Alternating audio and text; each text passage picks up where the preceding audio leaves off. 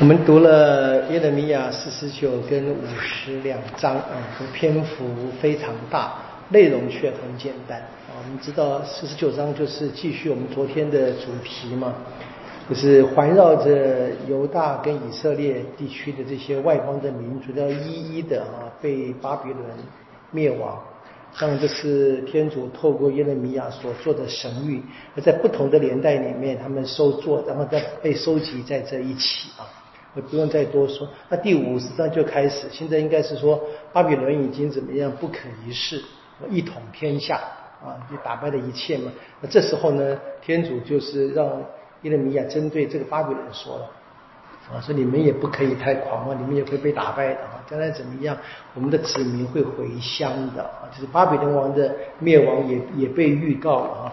在第五十章的第四到第七节就说了嘛，他们是以色列子民是一定要回家的。我们注意到在这个地方，他一直提两个方式。第四节有什么？有以色列子民，还有犹大子民啊，就是。王国分裂的北国跟南国嘛，哈，它还是一个，就是回到最原始的，本来是同一个民族嘛，在这个萨勒曼王去世以后，王国的分还是这整个民族是当年怎么说亚巴郎的子孙是天主许诺的对象。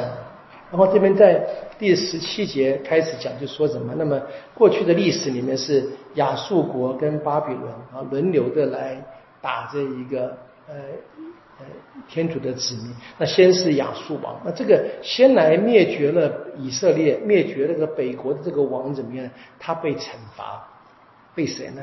被巴比伦，被巴比伦。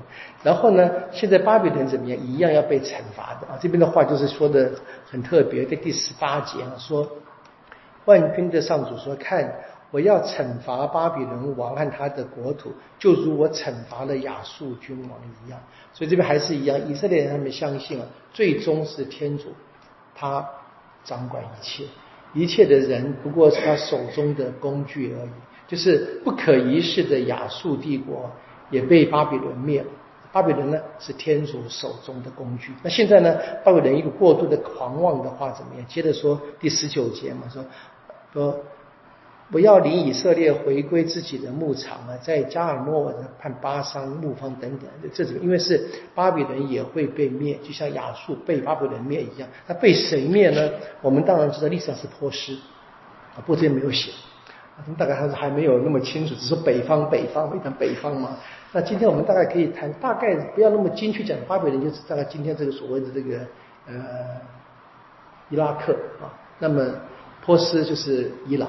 啊，这个两个这个阿拉伯信仰的，不波，我们说波斯民族不属于阿拉伯民族啊，波斯是另外一个民族啊。这个你知道这个在整个的东这个我们讲这个呃，我们看应该是西亚啊，西亚里面这个这个区域里面，那波斯是单独的语言啊，别的说阿拉伯民族都讲阿拉伯语，呃，从伊拉克一直往一直往西到北非 啊，到这个。呃，你说到这个呃北非的各个国家里面，这里都讲的阿拉伯语，包括埃及等等过去，但是波斯是波斯语。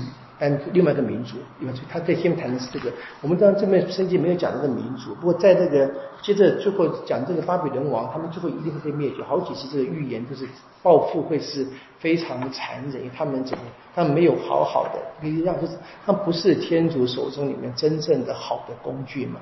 有一些很美很有趣的描写，我觉得看得很很惊人的这个，很惊讶这个犹太人的那个文学的那个那个表达方式，在第第五十章的十四节，你们看就是。天主这就是受先知的话，在他说：“你们一切开张弓弩的射手，应该列阵围攻巴比伦，啊，就是要要成为天主的工具，要惩罚巴比伦嘛，对不对？然后怎么样说？向他射箭啊，射击，不要吝惜箭雨，啊不要闪，拼命的射的意思。我写的很有趣，写的就是尽量意思什么？把他们彻底毁灭的意思。”我就看着，我刚看这个，我说哇，这个表达真是漂亮啊！这是我我的感觉，就是觉得那给别人分享。好，我们明天就会在两章里把它结束。这个几张的篇幅虽然很大，不过故事的内容倒是非常简单。我们明天继续。愿光荣归于父，即是即圣神，起初如何，今日亦然，直到永远。啊，因父及子及圣神之名。好，谢谢大家。